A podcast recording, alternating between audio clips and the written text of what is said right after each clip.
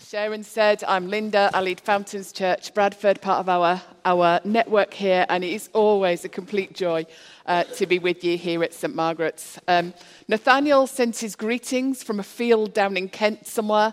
Uh, he's taken our Fountains Church family down to New Wine, so they've been having some fun times down there. I think probably some excellent worship. They've had some downpours of rain. They've had the usual crises that happen when you're away from home. So uh, he's probably looking forward to coming back um, today, I guess. So uh, we pray God's travelling mercies as they travel all the way back as well. I love the story of Joseph, don't you? How many of you have come across the story of Joseph before? I guess most of you have. Did anybody get to see it when it came to when the musical came to the Alhambra earlier this year? Anybody get to see it? No, I, I took my grandkids along. Fantastic. Anybody else actually performed in Joseph? Yeah, a few people have performed in Joseph. I did. So I'm of an age where before the big theatrical performances began, they actually gave it over to schools to trial it out. And so I was in one of the pilot groups that, uh, that were in it. And, uh, and it does actually stick quite closely to the story of Joseph, doesn't it? And I don't know about you, but I can't help but listen. As soon as you start hearing about the dreams, your head goes, I dreamed that in a field one day at corn collecting, and all of that kind of stuff.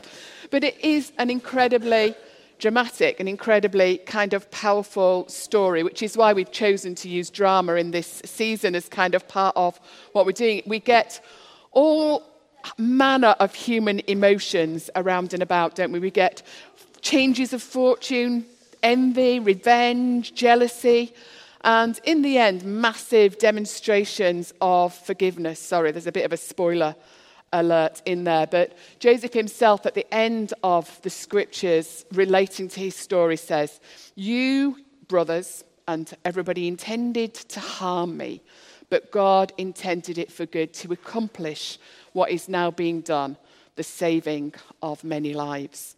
So that's the end. We begin with the end in mind.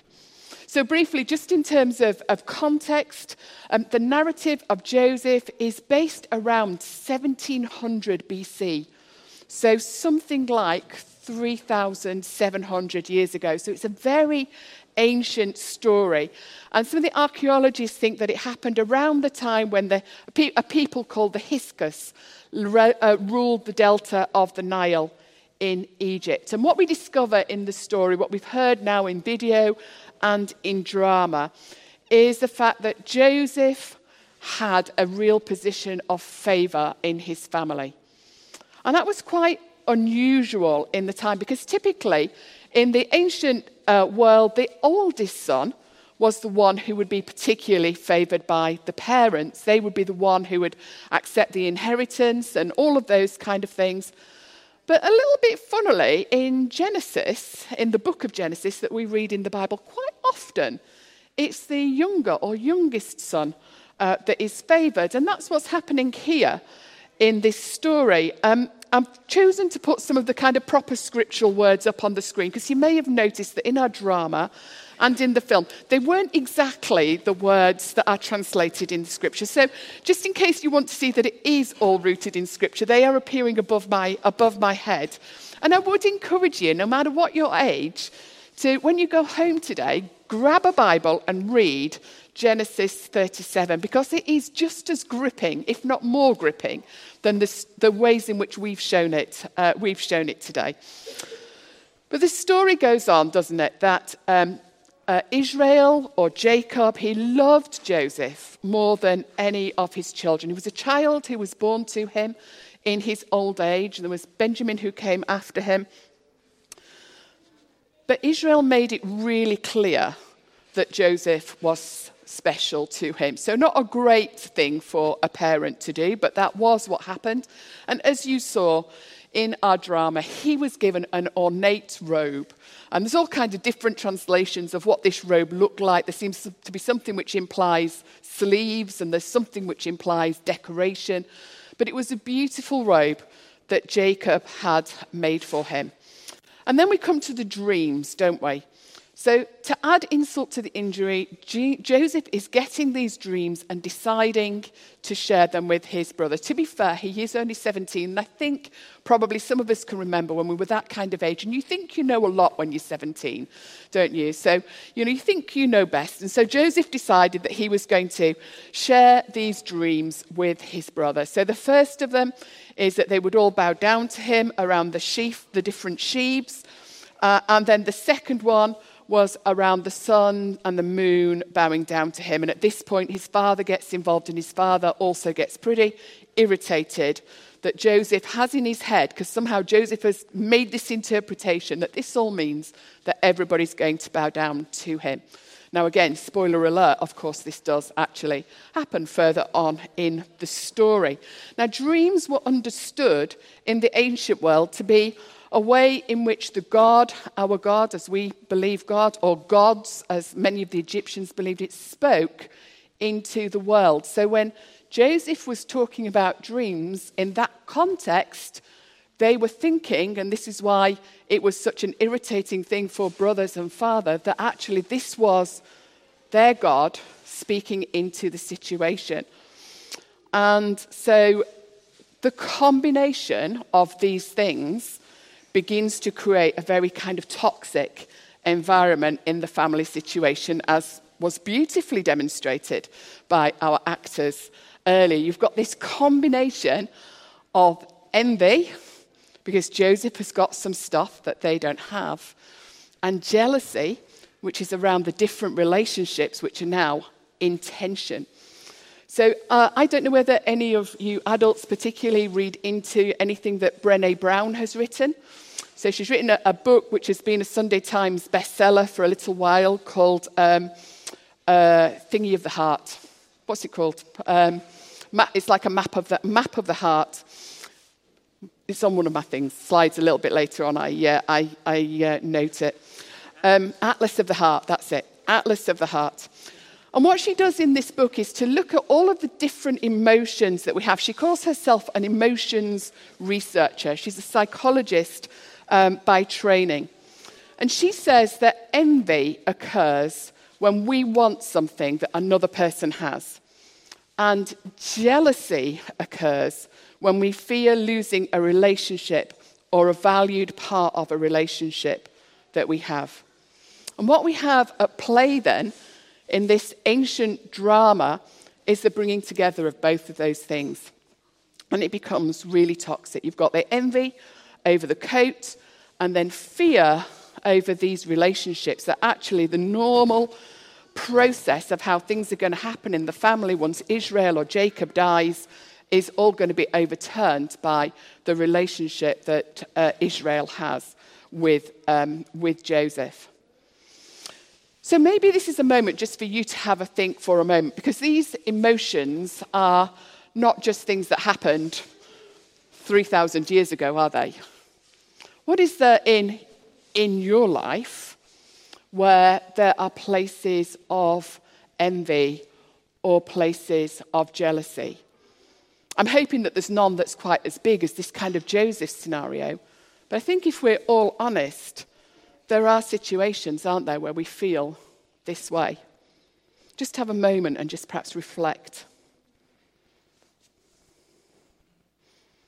I've um, just had my three Canadian grandchildren over with me for uh, the last month. It's been an absolutely joyous uh, time. And because they live in Canada, I don't see them all that frequently. In fact, it's been about 18 months uh, since I saw them. And we were supposed to be going out to them, but unfortunately, because Dave wasn't well, um, they came over to us. They asked that Dave um, didn't, didn't fly. And so I was observing my three Canadian grandchildren who were all very different in their personalities. The eldest is 11, youngest is six.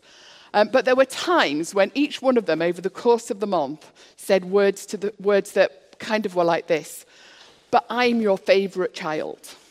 So, you know, I'm wanting something, but I'm your favorite child. And they did it with great glee and great joy. There was never any sense that actually there was a reality behind it. But as I was thinking about this talk this morning, I was thinking, but there's always that bit in each one of us, isn't there? And I can remember with my children always going, you know, you are my favorite eldest child, you are my favorite youngest child, you are my favorite son in the middle. Uh, you know, because we, we, we know that there's different things that each of the children bring, and there's such a love that you have for them that can't be divided. You can't say, I love this child more than I love another child. And then I guess there's also that point where we must all at points have looked at somebody else with a bit of envy. So I love what Amy was saying about, uh, you know, kind of social media. Um, I look sometimes, in fact, it's, it's interesting again talking about uh, my family being together. Um, we were taking photographs, but my photographs that I took weren't good enough because mine were just the normal ones that you would clip on my phone. My daughters take them on Instagram using Instagram because you can put them through a filter. And if you put them through a filter, then everything looks better. And again, I was thinking, this is really interesting, isn't it? That we can't just have it as it is um, with all of our kind of warts and all. It had to go through a filter so it somehow looks extra shiny and extra special. And so we begin to be in this place where what we try to do is to filter the bad out of our lives. I've got one picture that we took, which was one of the few pictures we've got with all of our family together. And so I got made, of a cam- made into a canvas and put on my wall. And I bought a second one for one of my daughters, not, not, and, uh, and, and said, Would you like this, this, um, this canvas? And she was like, No, because I don't look great on that picture. I like, but everybody else looks fantastic. And actually, she did look absolutely fine.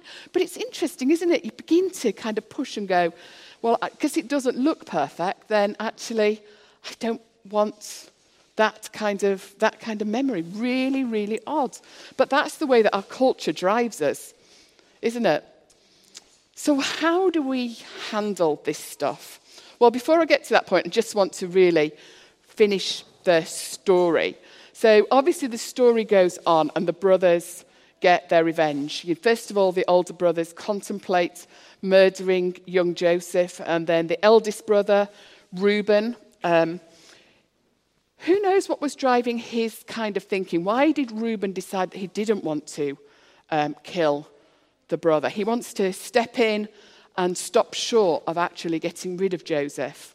Um, but nonetheless wants Joseph kind of out of the way. And then Judah comes up with this other plan to have um, um, the, to sell off the um, Joseph to the traders on the way to Egypt. Um, and obviously, while in Egypt, Joseph then begins to rise in all kinds of different ways. But what happens is the brothers then cover over this deed of human trafficking. Um, you know, we look at it and, you know, it's a story, it's a story we're familiar with, but essentially this is what's happening in here. Joseph's one of the first narrated um, kind of situations of human trafficking taking place. And they soak Joseph's coat with goat's blood and then give it back to the father.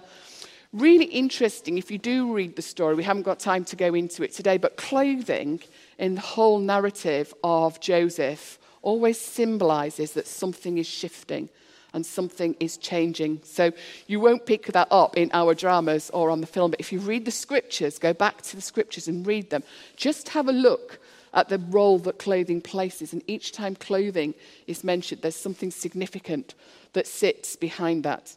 But having presented this robe back to um, Israel, then um, Jacob, Israel, draws the conclusion that Joseph has been attacked and killed by wild animals. His brothers actually didn't lie about it, but he jumped to that conclusion. And so we end the story today in this place of great sadness where Israel is now mourning the death of his son. And, you know, for a number of years until it all comes to conclusion, probably never gets over that.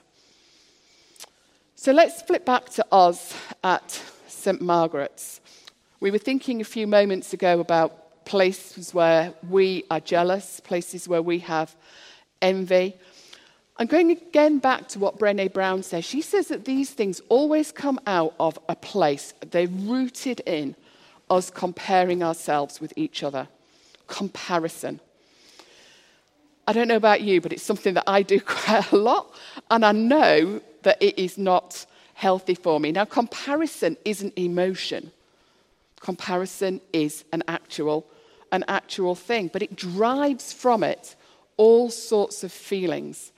And actually, it's one of those things I think is attached to our broken human condition. It's an inherent part of actually our normal human lives. But I would suggest that it's probably not something that we should be trying to adopt as part of being a follower of Jesus. Now, again, it's really interesting in this book. Brené Brown suggests that rather than choosing these negative emotions or being pushed to these negative emotions of jealousy and envy, that we should instead begin to look at the more constructive emotions around comparison. And she says that what, that what are more positive uh, human emotions, you just bear in mind that she's, I think she is a person of faith, but I don't know that she's an active disciple of Jesus. She says that um, we should admire people for their abilities. So we should take those moments to go, instead of going, actually, you know, I am really jealous of somebody who speaks incredibly well or who's got this particular house or this particular car, but rather admire what they have done in getting to the point where they have been able to achieve that. So, beginning to think about the different characteristics that make up that person that mean that they can do something which is different to what I can do. And then the second thing that she says, which I think is really interesting, is that we should look to reverence. Now, that should be a word that we kind of pick up on a little bit because that's something that we do talk about within our faith. And what she says is that reverence is a cardinal virtue characterized by the capacity of feeling deep respect, love, and humility for something which is sacred or transcendent. Reverence seems to foster a deep desire for connection to what we revere. We want to be closer to that thing or person. I think if we shift that around a little bit and say, actually, what we want to be as Jesus' people is characterized by feelings of deep respect and love and humility for our God. And our reverence then fosters a deep desire for connection to God. Then that begins to put some of this stuff into context. Because for us as followers of Jesus, really our only comparison should be with Him, shouldn't it? And I, I don't know about you. I mean, I was, I was at our Saturday gathering last night, and they was talking on. Um, we're talk, going through the Beatitudes, and we were talking about blessed are the pure in heart. And I'd talked about it, and then Hannah, who was um, playing our sung worship after I'd done the talk, played a song, and just suddenly, do you know how Holy Spirit just opened something up for you? And it, we were singing about thank you for the cross. And just in that moment, you know, God just opened something up, and I'd spoken about, you know, what it means to be um, uh, pure in heart. And for me, there was a recognition that my heart is not always that pure. You know, I, we you know, get it wrong all the time. And yet, God, in the beautiful way that God is, is very forgiving and very gracious. And just suddenly broke me to think about how much God had done for me. And I think when we're in this position where we're getting closer and closer to Him, where we think that actually the place where we me- need to measure ourselves is Jesus, then we know that actually we don't get it right all the time. And that means actually, when I look around me, I need to be thinking about other people in that same way. So Sharon doesn't always get it right, do you? Nathaniel doesn't always get it right. Jamie doesn't always get it right.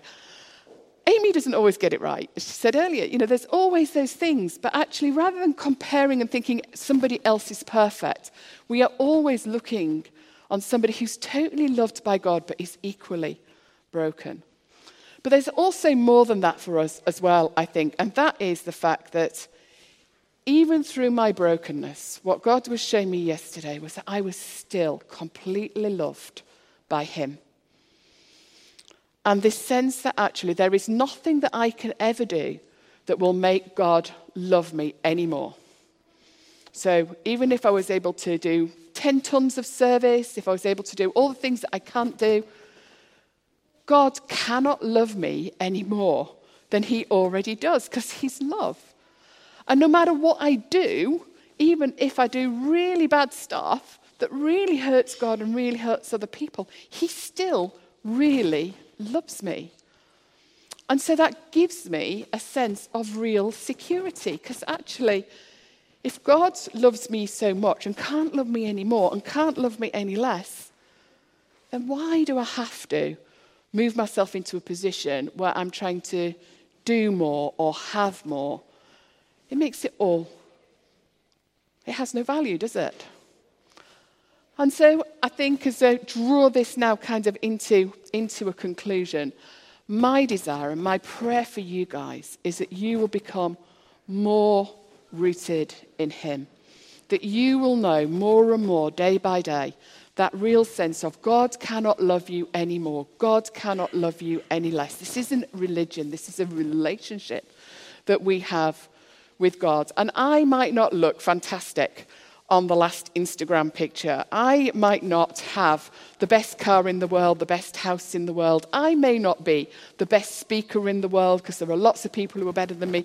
All of those kind of things. But I am the person who God created me to be. And my challenge is to be the best at being that person that God wants me to be, not to try to be somebody else. And that frees me to be the person that God wants me to be. So, shall we pray together? What I'd like you to do, first of all, is just to think about those areas of jealousy and envy that you thought about when we paused earlier. And as you bring those to mind, I want you to just one by one hand them over to God. Just imagine that He's in front of you, or however you imagine God when you're praying and just hand those jealousies, hand those envies over to Him and let Him take them. And then in response, why not talk to God about understanding more about His love for you? Hear Him say to you, that you are loved by Him. There's nothing you need to do more, there's nothing you need to do less. He loves you just how you are. And Heavenly Father, we pray that as we go from this place, that you would keep rooting us so much in your love that you would help us to change those neural pathways, those things in our brain which constantly go to looking at other people with envy and jealousy. Would you help us to keep redirecting those to you?